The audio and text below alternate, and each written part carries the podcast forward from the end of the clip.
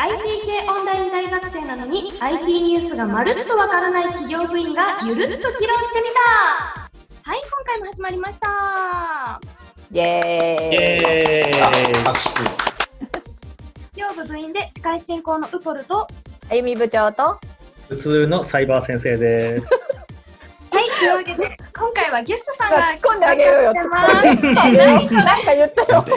スルーしちゃったよ普通のってなんか普通じゃないサイバー先生はいつ出てくるんですか、いやね、いつもなんかこう特別感を出したかったんですけど、自己紹介なんかあれじゃないんですか？考えてくるとか。この間電波隊長の時言ってました。そうなんですよ。電波隊長にすごいもうキャラ負けしてしまったんで、あそれで普通のになったんですね。普通のサイバー先生で。キャッチフレーズ考えて伝くだ統さい。感 あなんか声が入ってきてますよ。声が入ってきましたゲストさんの今回はねゲストさんが来てくださってますマーボーさんですイエーイはい、マーボーです。よろしくお願いします。よろしくお願いしますこんにちは。すごいなんか、今のこの大気の間だけですげえ緊張しましたね、なんか。なんだろ落ち着いて大好きよう。いや、今喋っちゃいけないのか喋っていいのかどっちか全然わかんなかったんで、打ち合わせてなかったもんね。ここの入り打ち合わせてないまま撮っちゃいましたね。そうっすね。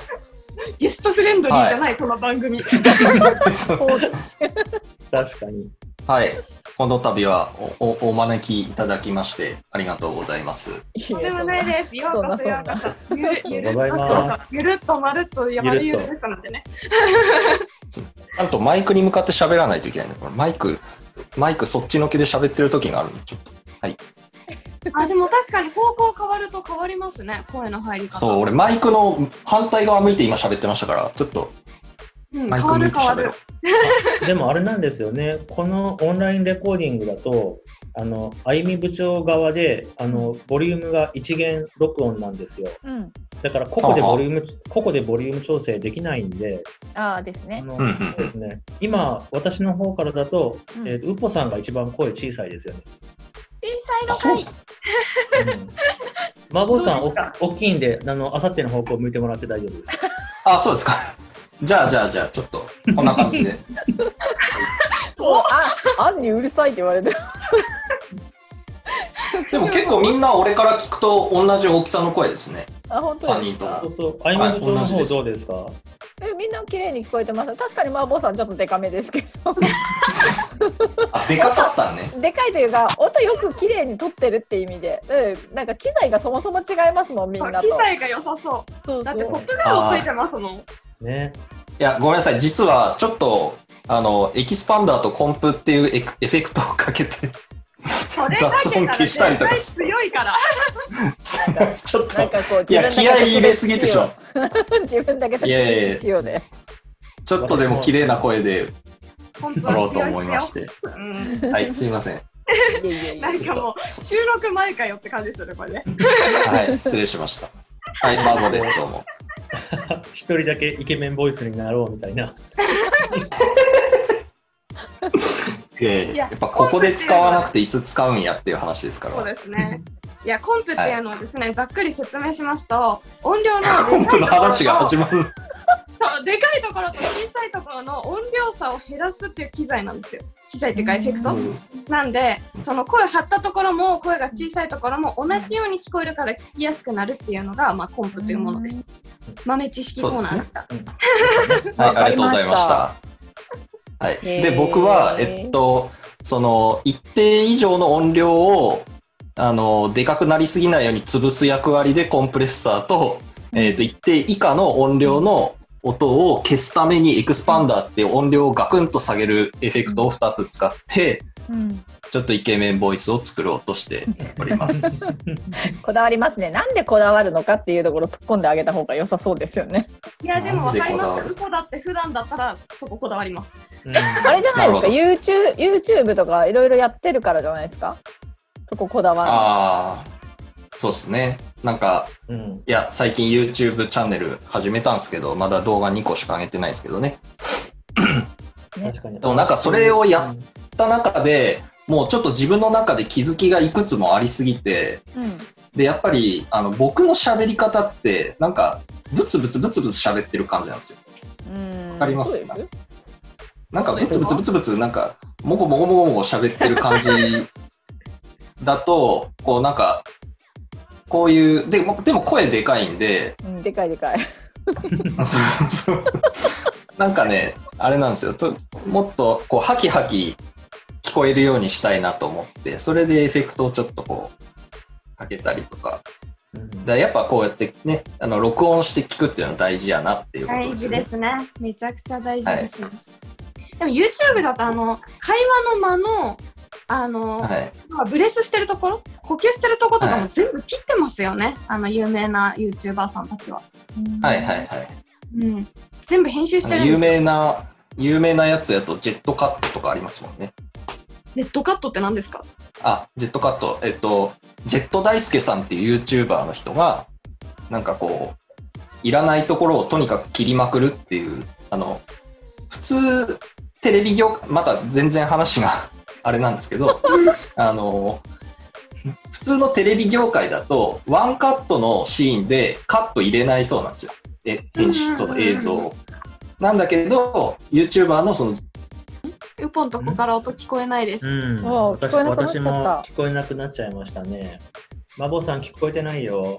なんかと唐突にブチッといきましたね。うん。ね、なんか我々3人で麻婆さんを眺める会になっちゃう。移住会。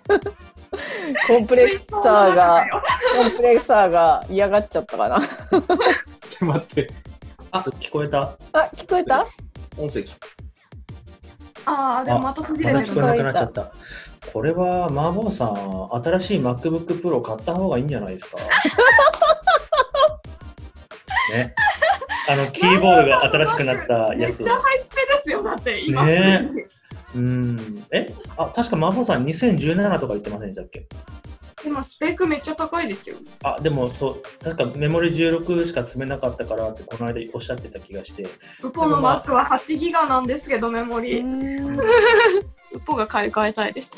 いや本当私も今ちょっと MacBook Pro を買うか iMac を買い替えるか書いてましたよね、ツイッター。そうそれかですねあの Mac mini を買い足した方が環境的には作業しやすくなるのかなって思ってるんですけどね,、ツイン。うん、あ、ねモニターは共有できるしあとはその MacBook を買ってあの新しいキーボードを使い倒すかどうかっていうあ、なんか変わったんですよね、今回から。ね、うん、なんかマジックキーボードがすごく良くなったってみんな言ってるんで欲しくなりますよね。ウポはもう買わないとやばいな。選ぶのがめんどくさくて。うんまあ、でもあの CPU の何でしたっけ？ベンチマークとか見てると純粋な処理能力だとあの Mac mini の方がまだいいんですよね。でも持ち歩くっていうか、山梨とそうなんですよ東京往復することを考えると、やっぱモニターくっついてないとめんどいっすですごい快適なマジックキーボード欲しいですよね。うん使ってみました？なんかお店とかで。まあ、いけないか、今いけ。ないんですよ。今そうベストバイもあのお店に入れないんで確かに。そうなんですよ。試しで触れないっていう。あの、あゆみ部長のその髪を切ったネタですごい昔のネタを思い出したんですけど、うん私の友人がいつも旦那に髪を切って気づいてもらえないから、私来週美容室行くから、明日美容室行くから、すごいいいっぱい言ったのにもかかわらず、うん美容室から帰ってきて晩ご飯を作ってる時に、おい、お前美容室行くって言ってなかった大丈夫？みたいな。え？言ったのにやばい、言ったわ、切ってるやろ、見ろやって。行き忘れたと思われてるってことですよね。ひどいそう。よほど髪に興味ないっすね。そんなあれだったんですかね。分かりづらい感じなんですかね。ロングだとね、分かりづらいかもね。ロングの人が10センチ切ったぐらいじゃ全然分かんないかも。でも私もずっとショートだから、切ったか切ってないかっていうのはあんまりそんなにわからないというか、うん。短い方がなんか切った感ありません？なんかその数センチの差が結構印象が変わるるっていうか。うん。ショートって結構、うん、そうそう、難しいですよね。私なんかはもう、あの、嫁がなんかこう、どう？なんか気づ気づいたことある？とか言ってきたら、とりあえず、あ、前髪切ったって。とりあえず言っとく。てかみんなそんなこと聞くんですね私別に全然聞かないですけどね、あ、それは冷え切ってるってことですか？いやいや、そう、わかんないけど、そんなこと別に気づいてほしいとあんまり思わないってことですよ。サバサバしてどうでもいいわと思う。だって私が私の好きで切りに行ってるわけだから、誰かに見てほしいと思って切りに行ってないから、気づ気づいてもらわなくてどうでもいいわと思う。歩み。いやだから今ねそのその子供の塾とかやめさせて AI の入ったあのあれをアプリを当ててるんだけど、あー教科によるんだよねって思ってて 何でもかんでもいいわけじゃなくて数学とか数学っていうか算数とか英語とか英語とか特にあの発音とかの単語の発音とか AI で認識させてっていうのをすごいハマってるんでなんかいいかなとか思うんですけど国語とかはね無理なんだよね。なんかやっぱり。うん。文章問題を解いてそれをやっぱり書かないと書かないとっていうか、うん。3択問題にされると国語って意味ないじゃないですか。どっかから選んでまあ確かに。ねそう。さすがにわかりますもんそう。ね文章を読みこ読み解けるというか何が何を指しているとかいうのをまあそこをできるようにならないといけないからやっぱり問題の答えを書くっていうのはすごい重要かなと思っててそれがどうしてもアプリでアプリっていうか AI のアプリでは実現できてないなって。そういえばなんか前うん。どっかどっかのニュースで見ましたね。あの最近の子供に多いのがあの行間を読み取れない子が増えてきたっていう。うん。だから選択肢のも答えがうん。そっくりそのまま例文中に書かれてないと答えを見つけられないっていう。う、ん。入りました？うん。連続で喋ってもらっていいですか？どっちが、こんにちは。こんにち麻は婆さんが帰ってきましたちょっと待って、ちょっと待せって。どっちが入ってんだろう？あ、そっか。あ上か。大丈夫か？これは、これは出ます。ミュートにしてあるから。はい。これは出ました。うんはい。あよかった。帰ってきた。帰ってきたちょっとただ、あの、パパッとわかんなかったのが、なんか、通信量とかを設定する項目とかってあるんか？そういうのない？ Zoomは。ズームわかんない。PC であんまりやらないから。なんか Google Meet だと、なんか、あの、ビデオの、なんだろう、720p か 480p かとか選べるんですけど、おー。ああなるほどね。カメラ側の設定で、うん、確かはい。に音,、音の方が重要ですもんね、我々。ね、はい。うん、ちょっと、あ、あったあった。あ、ん？あったっビデオていうか、 video setting にあります、うんえっと、FPS を落とす設定があったんで、FPS を落とします。あそれいいっすねうんそれいいと思います、うん FPS を落としました。えっと、あのコマですコマ数そうそう。60fps だったのを 30fps に落としました。60はまで結構負荷高いっすよねねですね。ちょっとよくわかんないですななんでそんなデフォ、デフォ設定です？でデフォが高すぎるデフォ設定でした。はい。いらないっていうということで。どっ、からどこにどう戻ればいいんだろう。はい。もうなんか僕は、話2個ぐらい話そうとして腰折られて、もう何喋ろうとしたかわかんなくなっった。そうそうなんかまさに麻婆さんががっつり喋ってる瞬間でしたよね。そう。何の話してたんだっけ？なんかそのマイクの話してコンプの話してその後何の話したんだろう。ジェットカットの途中で切れたんでしたっけ？そうそうだそうだそうだ。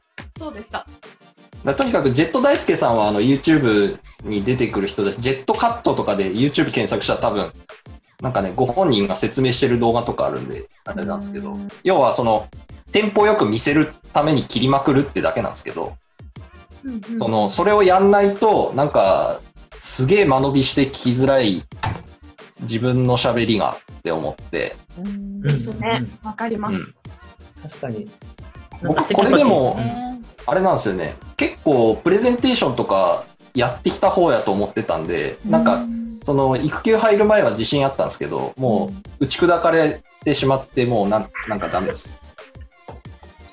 人前で喋れる俺みたいな、なくなりましリアルでね聞いた時のそのスラスラ喋れてる感とそれが録画されてしかも YouTube ってめちゃくちゃスピード感のあるメディアで使われるのって全然こう求められるスピード感違いますよね。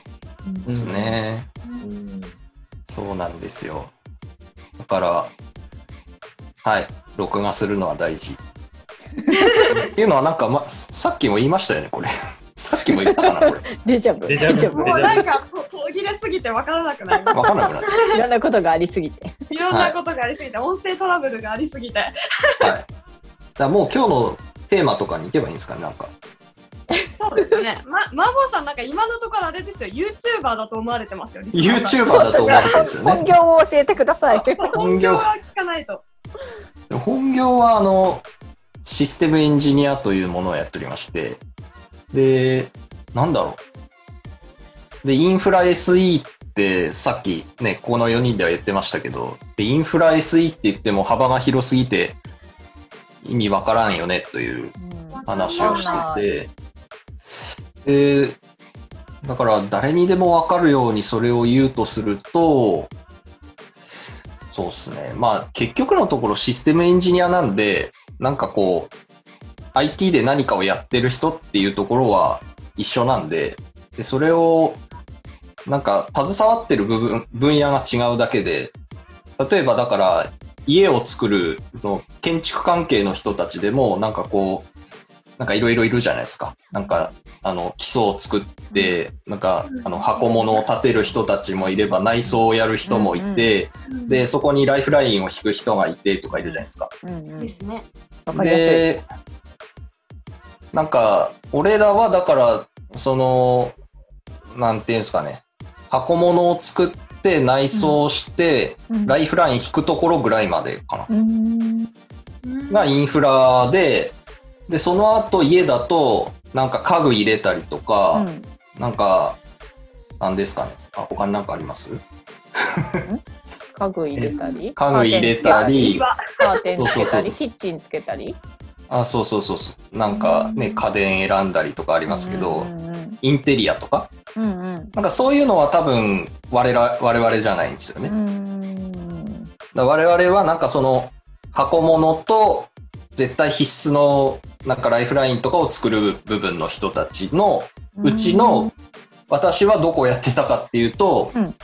えーっとね、あの、なんかアルソックの、うん、アルソックの人みたいな。あの、わかります？ちょっとわかんなくなってきた。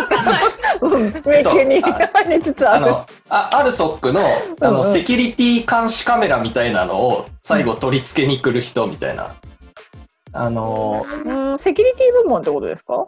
いや、あの、セキュリティではない、なかったんですけど、まあ一応監視をするシステムを扱ってる人で。で、システムもやっぱりその、24時間、そのサーバーって24時間動くんで、はいはいそ。の、なんかあったら困るじゃないですかう。んで、なんかあったら困るけど、うん。その24時間人の、人がこうやって画面見てるわけにいかないんで、うんうん。なんかそのそういうセキュリティじゃないけど、そういう監視システムみたいなものとつなぐんですよ。なるほど、ほなるほどど。。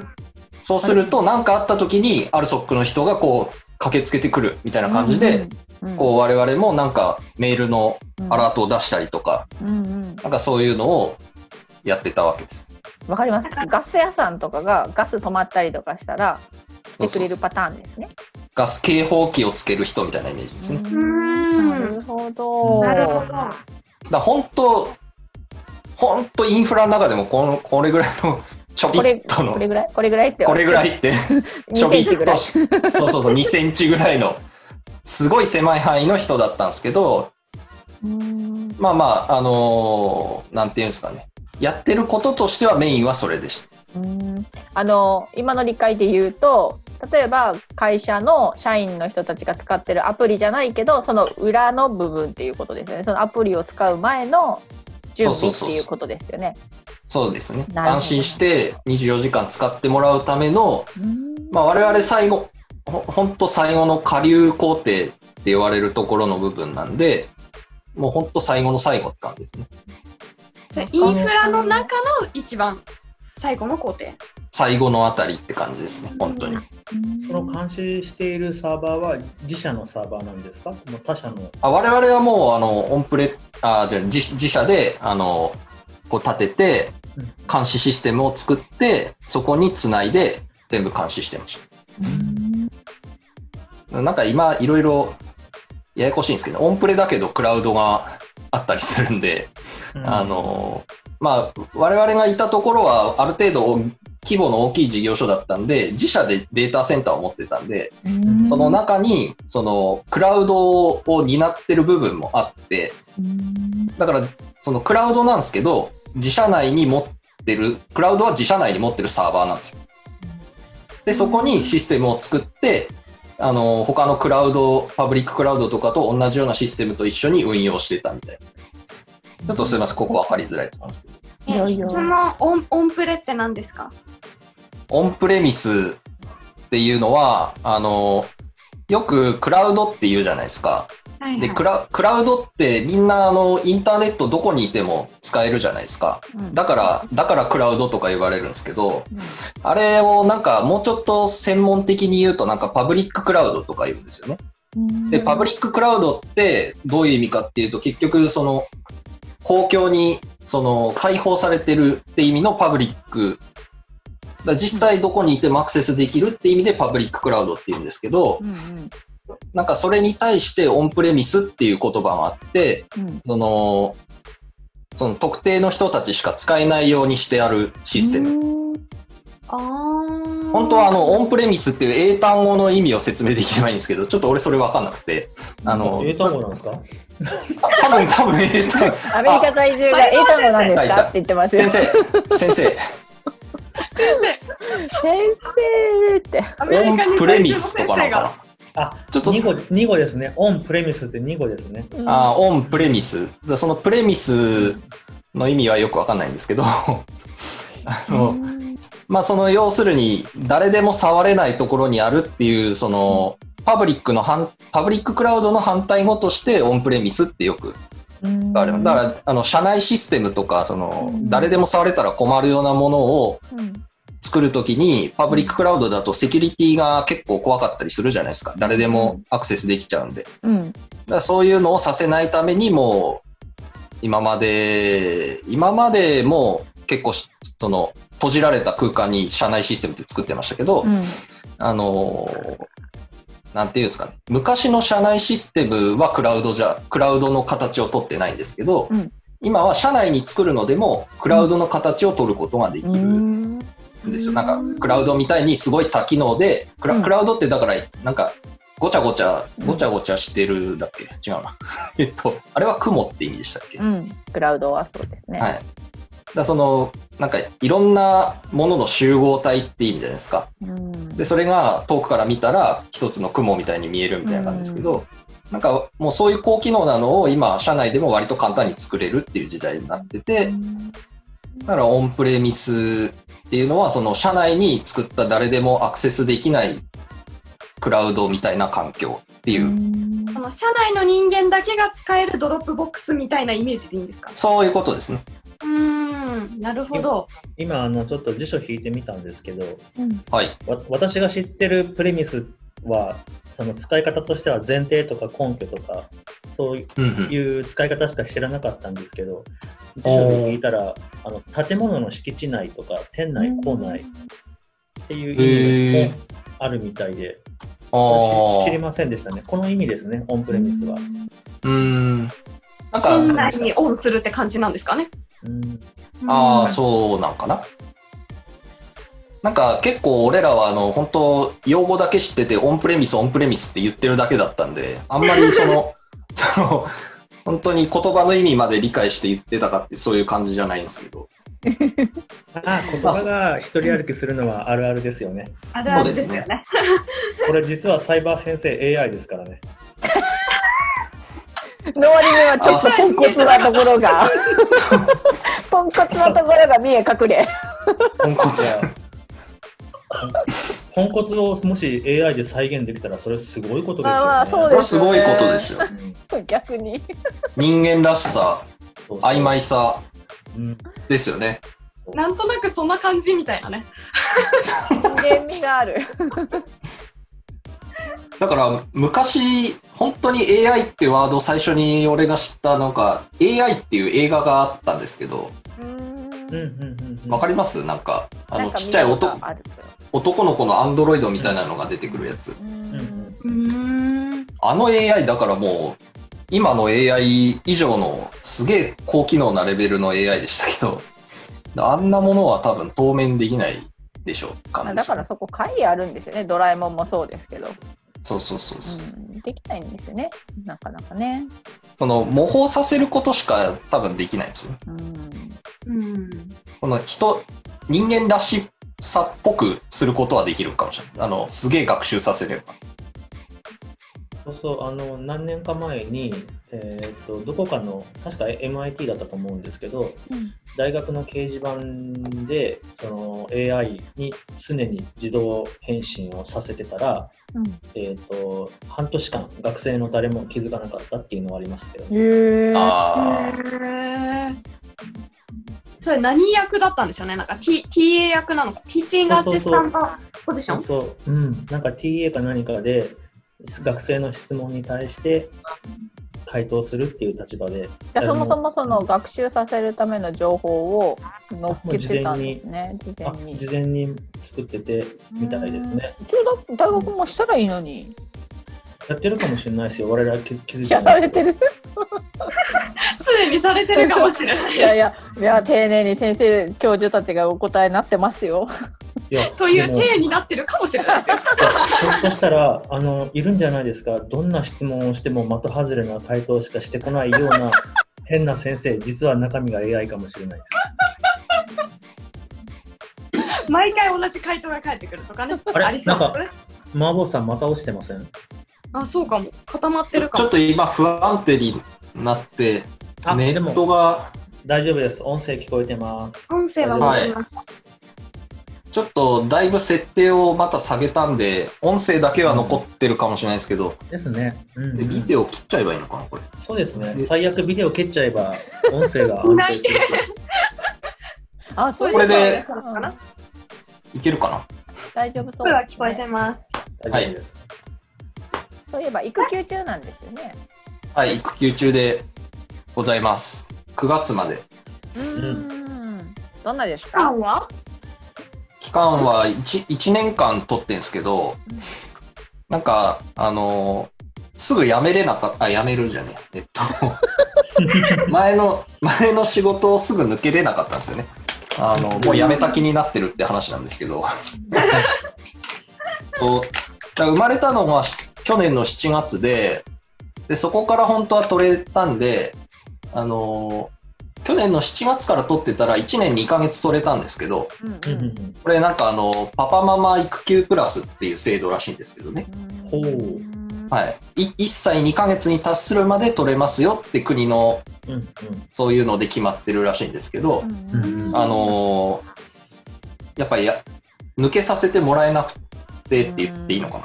抜けさせてもらえなくて、まあ、ちょうどお忙しい時期だったわけですね。いや、時期というよりも、やっぱりお前が抜けたら代わり誰すんねんって最初にはっきり言われて、なるほど。うんあのね。いや、代わりをじゃあ作りますって言って、うんで、一応 OK もらえたのが2ヶ月後だったんですよね。2ヶ月後のの9月いっぱいだったんで、で、10月1日から一応取れたんですけど、うん。本当はそんなん待たなくていいんじゃねえのっていう話結構あると思うんですけどうね。ん。周りどんな反応です？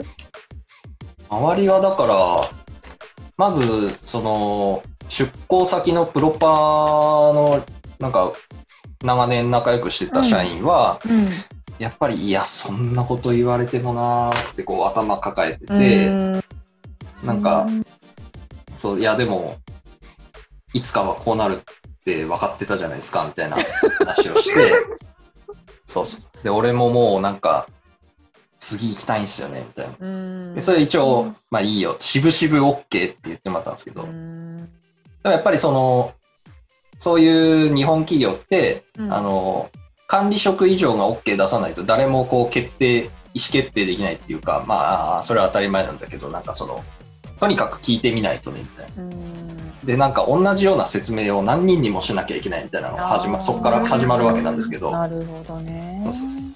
だから、あのーじゃあ今話しましたと。うんでもその人はそ、俺じゃ決められないから、じゃあ、あのーマネージャーのね、あの、何々さんに今度説明してと。うんで、いつから取りたいの？で、で、もう一回そこで同じ話をしなきゃいけないわけです。なんかそれあれですよね。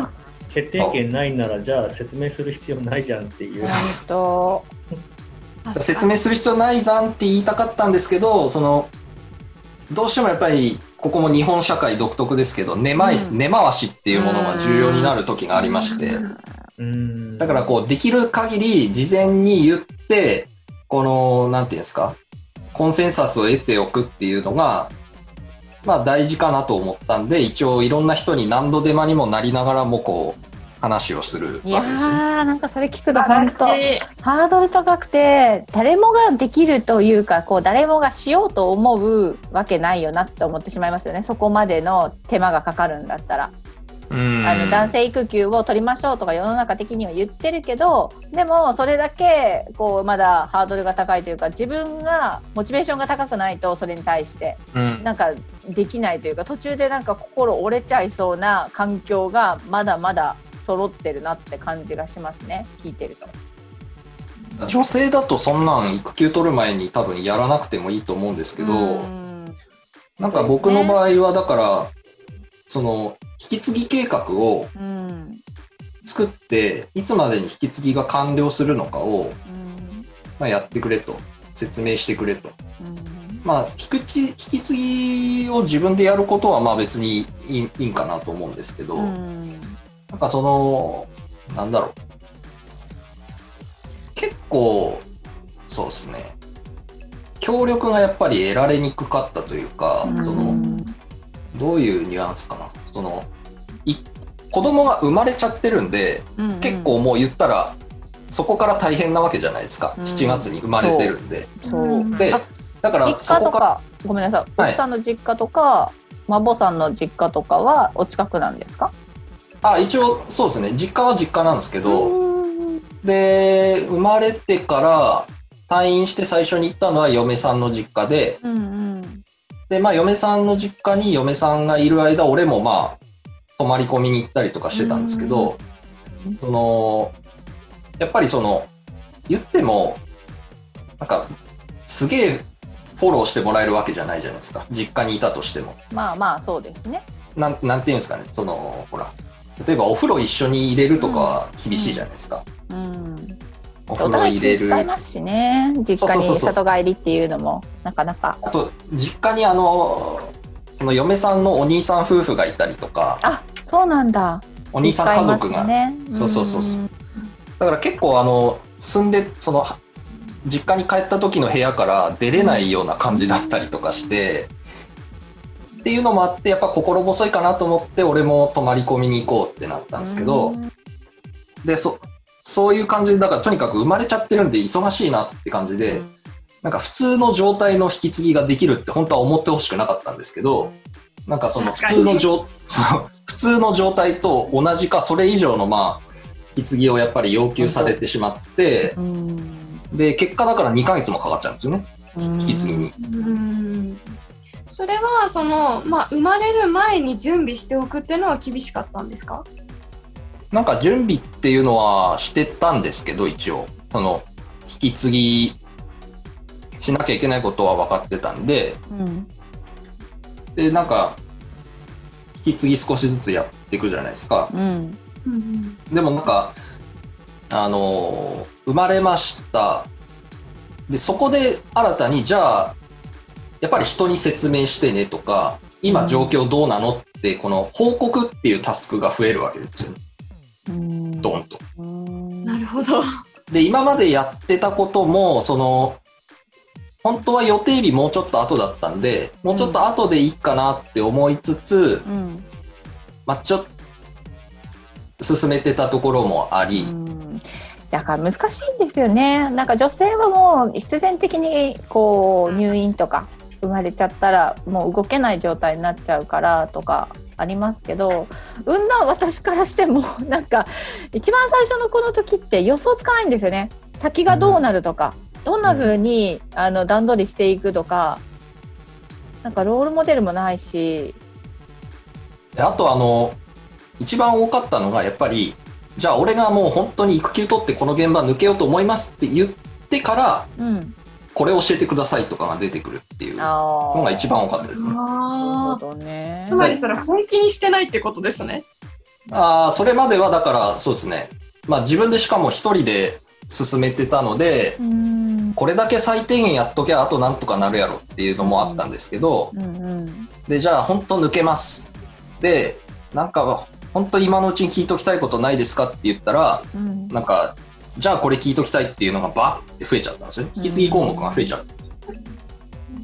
なんで、うーん、困ったなと。で、なんかその時ちょうどやりかけのこともあって、その、なんていうんですかね。そのサーバーをうん作ったり、新しく作ったりする案件とかもあったりして、うんで、そのシステム新しく作る案件途中だったんですけど、まあ、本当はね、なんか育休早く取りたいんで、途中で誰かにバトンタッチみたいな。うんうん。のしてもいいかなと思うんですけど、やりかけは最後までやってねみたいな。うん。ところが。そういったあの引き継ぎっていうのもなんか日本の、まあ、私が言うと問題になるかもしれないけどあまり良くない文化ですよね。でどうなんですか？育休取られました？育休は取ってないですけどでもほらうんバケーションとかで3週間4週間抜けることはあるんであだから誰も引き継ぎなんてしないですよ。で業務はストップしますその間。あストップするんですか？あそうなんだそもそももう普段から共有してあって誰が抜けてもいい状態なのかと思ってたんですけどあ違います。そんな準備とかいらなくってスパーンあの人休みだからこの授業は進まないみたいなのが続くわけですね。はい。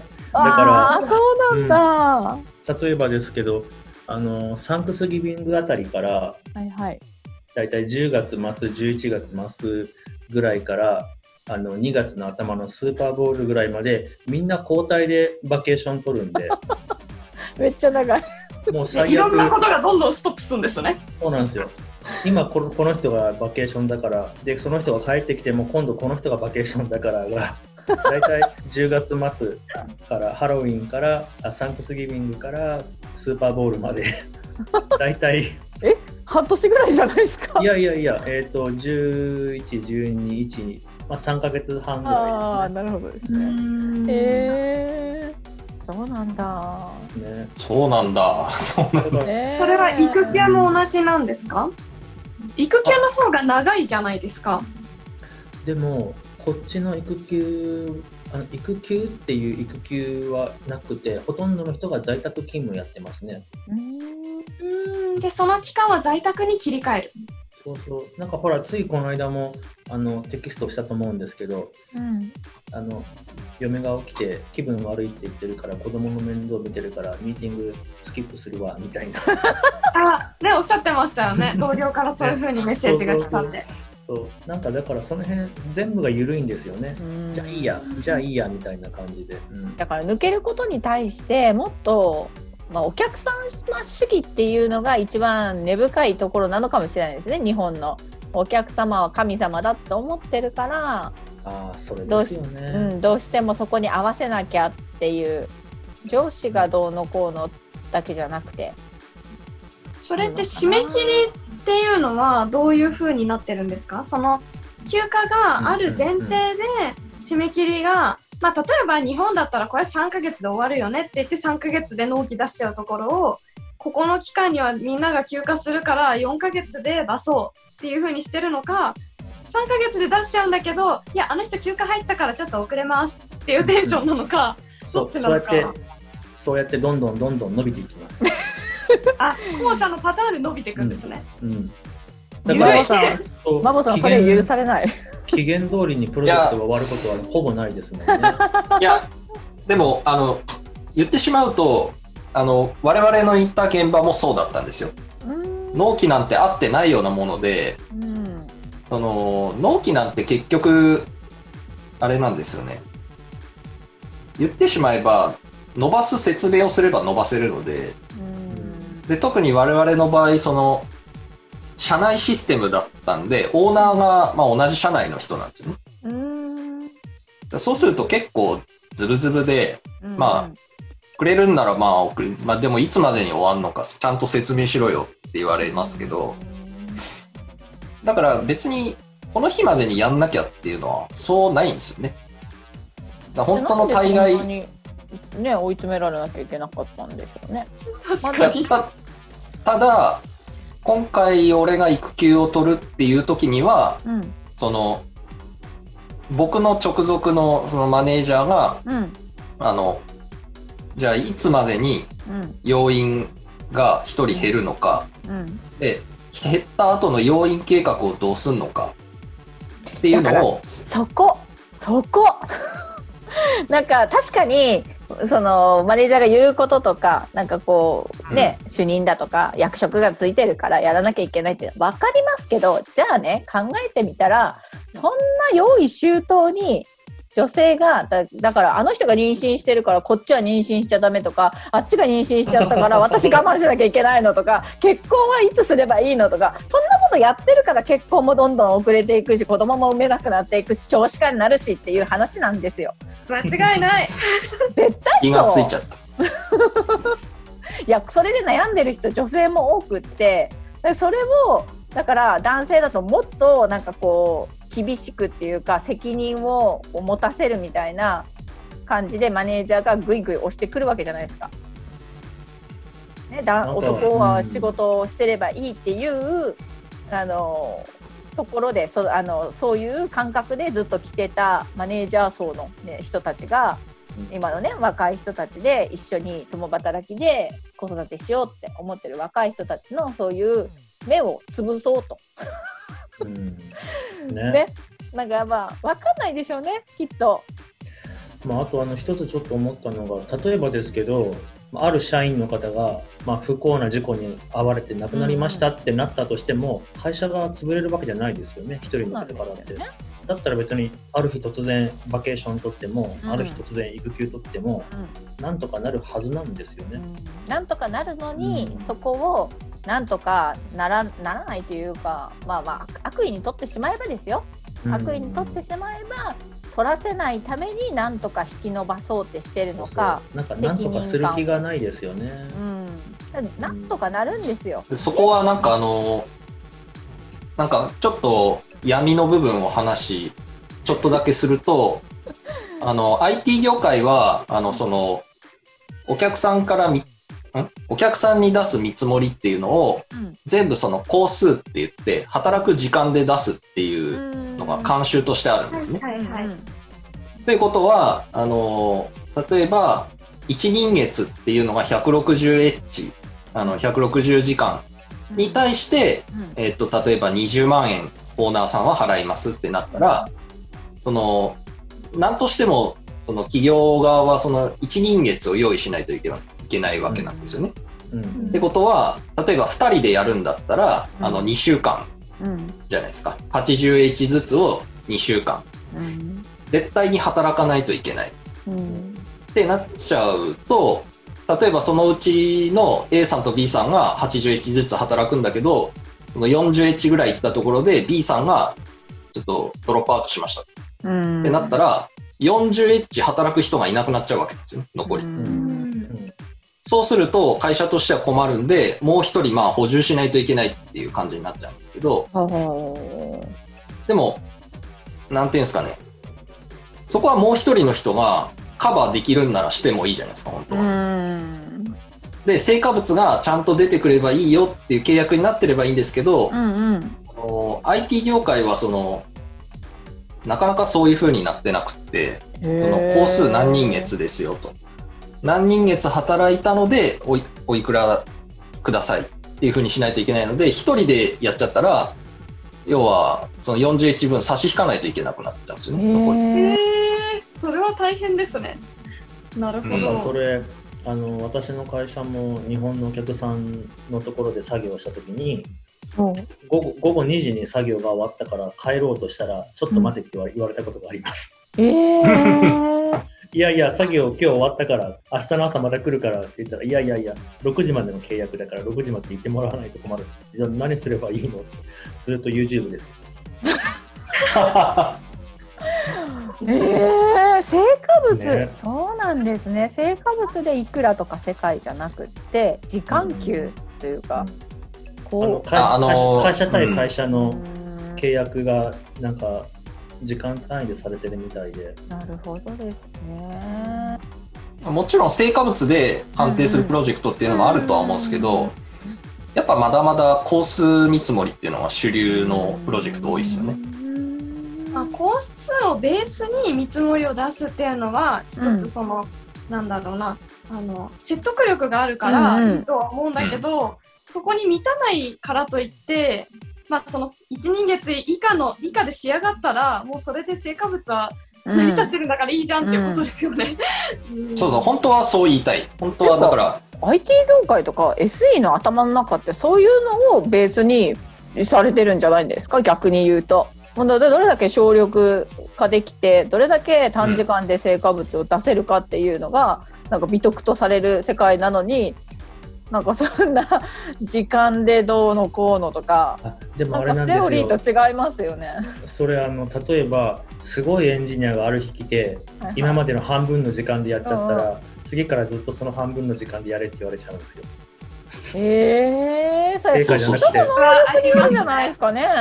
ね、成果じゃなくてあの時間で。そうなんだ。僕がそのやってたのが、うんそのサーバーとかを、あの、プログラムを書くと自動で作ってくれるっていう、あの、フリー、フリーのオープンソースのソフトがあって、うん。あの、それを使ってシステムを構築自動でやりますみたいな取り組みがあって、うん。で、それをやると、だから今まで、そうですね、例えば、2人ペアが2人、2つか、4人とかで1ヶ月かかってたのが、うん。半分にできますよとか、うん。2人でできますよとか、うんもう場合によってはもう1ヶ月もかかりません、2週間でいけますよみたいな。うん。のって、あの、効率化で言うと成果なんですけど、あの、うん劇的にその工数が下がりすぎると売り上げが下がるんで、その、おかしい話なんですけど、改善って工数減らしたり効率化すればいいはずなんですけど、減らしすぎるなってなっちゃうんですよね。もうちょっと、その、へ減らないことにしようみたいなうん。忖度がちょっと出てきたりとかして、うんだからそういうところにいるとやっぱりこう追求できないですよね。より良くしようみたいな。そうなんですね。なんか仕事の 結局育休からちょっと話がずれちゃいましたけど、ねなるほど。麻婆さん的にはそのお客さん側とあのベンダー側とかどっち側に問題があるような気がしますベンダーって、あの、なんだろう。ベンダーっていうのは我々、そ要はの、そうお金をもらってる側かサービスを提供してる側かその時間に対する作業の固定化とか工数の決め方とかでもお客さん基準なんですかね日本の場合は。そうですね、その、やっぱり、ベンダー側も悪いと思いますね。お客さんもその、球体前のやり方続けてるのは、まあ、悪いと思うんですけど、やっぱりその、自分たちももっとこうしましょうよって提案していかなきゃいけないんですけど、うんやっぱりお客さんにこう、歯向かえないみたいなところが結構あったりして、なんかそういう、うんその工数とか、その、なんだろう、時間だけで評価されるっていうのをもう全部真に受けちゃって、こう、本当普通に平気で、なんか、あんまりそんなに人いらなくするのやめようよとか言ってんですよ。うんうん。このベンダーって言ってるのは、その、その大企業のうん。その現場に出向する IT ベンダーのことですよね。うん。合ってます我々我々もそうですけど。うん。そうですね。お金をもらう方々はみんなベンダーですね。あ、そうそうそうそう。はい。そうそういう人たちは、もう日本だと特にやっぱりどっかの企業に依存しまくってるっていう企業が結構多いのかな。なんか一個の大企業に依存して、そこの実質子会社みたいな感じで働くっていう IT ベンダーが多くて、うちもその一個で、そうすると、もうそこから切られちゃうと、もう他から仕事取れないからみたいな感じで、うんもう御用聞きみたいな感じになっちゃうっていう。うんなるほどですね。ありがとうございました。話をちょっと戻して育休の話に戻ると育休をなんかと取るのの難しさみたいな話は今き聞けたなと思うんですけど育休を取って良かったことって何ですか？育休取ってよかったのはやっぱりこうやってなんかもう新しい世界とこうやってなんかこう交われるっていうかそういうチャンスがやっぱりありますよね。でこういうこういうのを言うとやっぱり育休を取らせてくれてる会社の人たちとかいい顔しないと思うんですけどうんうん。そのなんかやっぱ僕にとっては育休っていうのはその一旦自分の人生をちょっとお休みするっていう意味合いもあったりしてうん。なんか単に育児をするためだけでこの1年間を取ろうとはあんまり思ってなかったんですよね。うん。だその育休取れるけどよしじゃあそのチャンスでなんかいろいろやったろうみたいなところも結構あったりしてらやっぱりなんか今までの仕事への不満とかうん。でそれもここんな不満だらけの仕事やってるぐらいならいっそのこともズバッと休んでしまってその間にこうもう一回自分を見つめ直したりしながら育児もしてうん。やれれば最高やんと。うん。って思って実際今まあそうできてんじゃないですかね。うん。やっぱ、うん。あの女性でも育休中に資格をさらに取ったりとかあの勉強したりとかする方多いですし、まあ、その一旦こう育児すごい大変だと思うんですよね。その私もそうでした。私は育児してるだけでいっぱいいっぱいでしたけどやっぱバイタリティある人とかそうやって夫婦で協力できる人とかは育その育休の間にさらにステップアップできる人もいたりとかしてなんかそういうのをしてる人たちが周りにいたりとかそういうことをしてる人たちのことを知ってたらあ私もそうしただろうなって思うんですけど結構閉鎖的な生活の中ででそういう人も周りにいない状況の中で育休中とか子供が小さい時にそこまでしようとなかなか思わなかったですもんね。だからそういう先駆者みたいなパイオニアみたいな人たちがいるっていうのはすごい大事なことだしそれはなんか広めてほしいなと思いますね。あただ一応ただしって言っておくと、うん僕んちはあのあの奥さんも育休取ってるので、そういうのが考えれましたよっていう話です。あのやっぱ一人。歩み。うんはどうだったんですか、その一人だったんですか？育休一は人育休というか主人は取れてないです。あそもそもじゃあ 会社がそういうのがなかったんですね。育休が。あ私、えっと、うち2人子供いるんですけど2人目の子が、えーっと1歳になる1ヶ月前ぐらいに育休取れますよみたいな話になって残り1ヶ月しかないから3週間ぐらい取れるんだけどって言われて結果1週間休みとしては取ったんだけど3日ぐらいしかいませんでしたね。残りは出社してました。あうん、だからまあね制度としては今出てきたけどじゃあ使えるかっていうとなかなか難しい環境そのやっぱりねいろんなあの周りとの兼ね合いとかそういうのもあったりとかして、これからかなっていうのは、まあ、ありますけどね。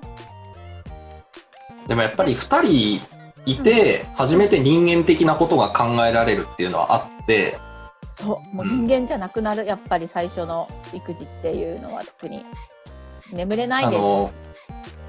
まあ、昔バイトやってた時もなんかワンオペとツーオペはもうなんか天と地ほどの差があるよねとか言ってたけどうん。育児でも本当にそうでうんうんツーツーオペでいるから一人がこう子供を抑えてる間に何でもできるわけじゃないですか。うんうん。そうそうそう。だからもう主人がないのはもう仕事に行く時に朝うち8時前ぐらいに出てその頃夜 言っていいのか分かんないですけど10時過ぎ11時とか帰ってきてたんですですけどそれまで一人なんでで置いたら泣くんでっていうのでずっと抱っこして生活してで朝うん主人がで仕事に行く前におにぎり10個ぐらい作ってもう朝も昼も夜もずっとそれを食べてなんとかしのいでるとか子供が寝る時に一緒に寝て睡眠時間確保するとかもう人じゃない生活をしてたというかまあ追い詰められてたんでしょうね多分ね。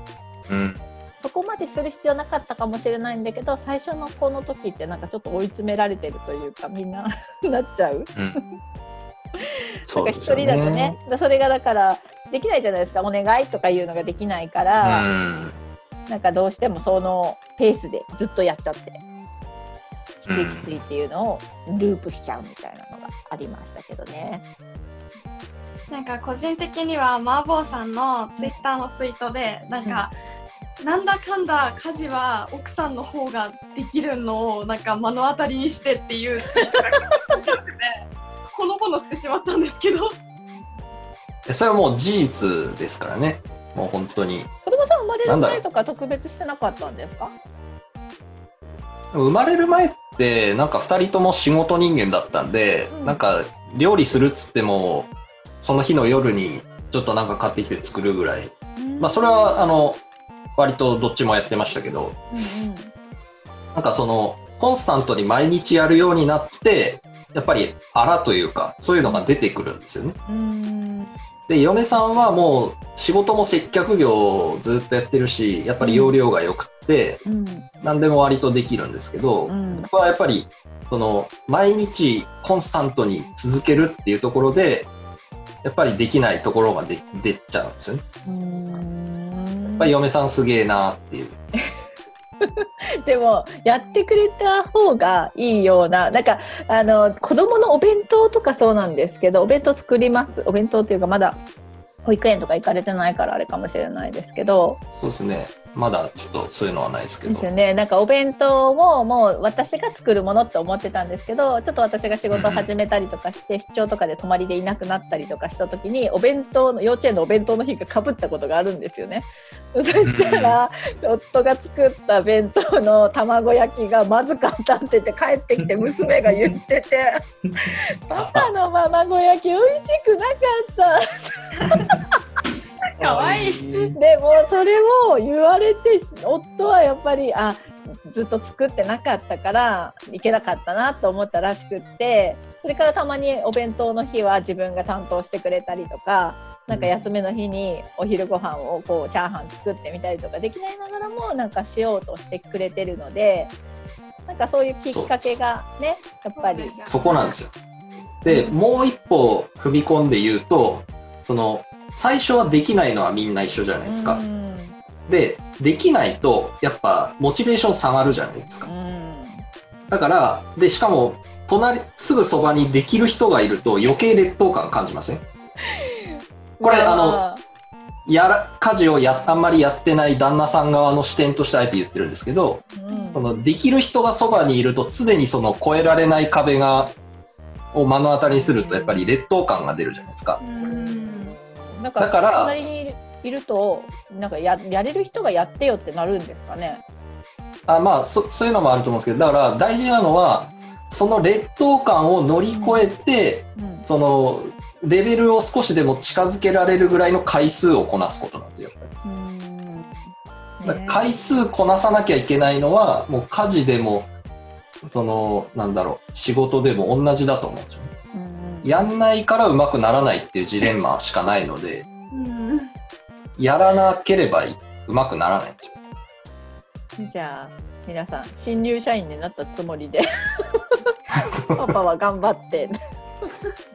そう。だそこで、その、あの、お母さん、お母さんっていうか、奥さん側に言えるとしたら、うんそういう仕組みを理解した上で、あ、うんこいつできねえなって思ったら、うんその、なんていうんですか、褒めて伸ばすみたいなうんのをうまく使ってあげると、モチベーションを早くこう、上昇カーブに持っていくっていうのができると思うんですよね。よく書いてありますよね。こう褒めて伸そうそうそうばせって。でもなんか自分たちがまともに普通にやってることを褒めるっていうことがなんかモヤモヤするんですよ。だって私やってんじゃんみたいな。あの、だそことはまた別に、さ今言った、その、隣に俺よりできる人がいて劣等感を感じるっていう時点でスタートがちょっと下がってるんだよっていうのを、あの片隅に置いといてもらえるとあいいかもしれないです。なんか自分が一番できるんだよって思ってたらうんうんモチベーションすごい上がるじゃないですか。うんうんだからもう対等じゃないんですよっていうのは。あの、まあ、うちはわかんないですけど、あのそういう家庭が多いっていう話です。なるほどですね。麻婆さんにはなんかその辺のハウツーをまとめてほしいなと僕は思ってます。あ YouTube で。それはもうね、めっちゃできるもんなら、してほしい。できるもんならもうね、やりますよ、もう。うんただなんかその、まだ、その YouTube の場合は、なんか10分ぐらいの長さで、そういうノウハウをこう、適度なサイズにまとめるっていうのがすげえ難しくて、俺全然まだそれできてない。あの、商品レビューぐらいしかまだできてないんで。商品レビューすげえ簡単なんですよ。開けてって、わーとか言ってればいいんで。そう。それはすごい簡単なんですけど、そう、ノウハウ系とかもすごい修行しないといけないですね。まあ、でも育休ね今こうやっぱり盛り上がってきてますんでできれば先頭切ってそういうのを広めてほしいなと思いますね。そうですね。やっぱ先行者利益っていう言葉ありますから、これはもう、もう先行者利益を多大に享受しないといけないと思ってます。それではそろそろ本日の部活はこの辺りにしようかなと思うんですけれども、まぼさん最後にこれから育休を取りたいエンジニアとかパパたちへのアドバイスとかメッセージとかいただけますか？アドバイスとかメッセージですか？考えてなかった。でもやっぱり、あの、なんていうんですかね、アドバイスというよりも、なんか、取った方が絶対いいですよの一言しかないと思うんですけどね。でもう冷静に、冷静に比べれば、長い目で見れば、絶対取った方が、うんうん。あの、メリットは大きい。もうな、なぜならば、その、なんていうんですかね。まずお金の面がメリットが大きいですし、うんうんそのお金はだって働いてる時とほぼ同じレベルのお金が給付金としてもらえますし、うんだったらその残業をその期間やって、で、なんだろう。で、帰ってきてから同じように育児もしなきゃいけないってなると、やっぱ死んじゃううんよねっていう。で、実際そういうニュース記事があったんですよね。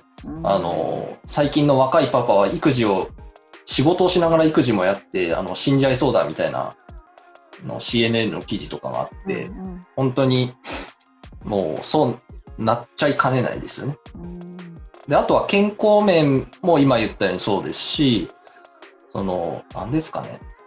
とにかくいいことしかないですよね。人生も見つめ直せるし、時間がやっぱり、あの、で育児は大変なんですよ。育児は大変なので、そのニュアンス難しいんですけど、やっぱ育休を男の人が取れば大体女の人は取ってるから、やっぱ二人で家にいるっていう体制ができる、2オペの体制ができると思うんで、だったら、やっぱり多分仕事してるよりは楽になるんじゃないですか。から、うん。その時間的には。うん。なんで、そういう面で本当にいろいろメリットがありますんで、もう冷静に考えて、ぜひ決断していただければと思います。熱い熱いメッセージでした。頑張ってください。はい それでは、えーゲストマーボーさんのツイッターがあるんですよね。はいツイークッター、アットマークマーボーさん MAHBOU アンダーバー3 3ですね。はい、はいがさんのツイッターのアカウントになってますので、よかったら皆さんフォローをしてみてください。本日のご飯とか見られますね。本日最近ご飯、完全にご飯アカウントになってますからね。そこから他のもちょっとはい。YouTube ございますので、はい、はい皆さん見てみてください。お願いします。それではサイバー企業部のツイッターがあります。アットマークサイバースタートアップ1です。こちらもフォローお願いします。番組宛てのメッセージや今日の話に対するツッコミ、質問もこちらのツイッターから受け付けています。それでは本日のゲスト、マーボーさんありがとうございましたあ。りがとうございました。ありがとうございました。それでは本日のお相手は、ピポルと、あゆみ部長と普通のサイバー先生でした。ありがとうございましたありがとうございました。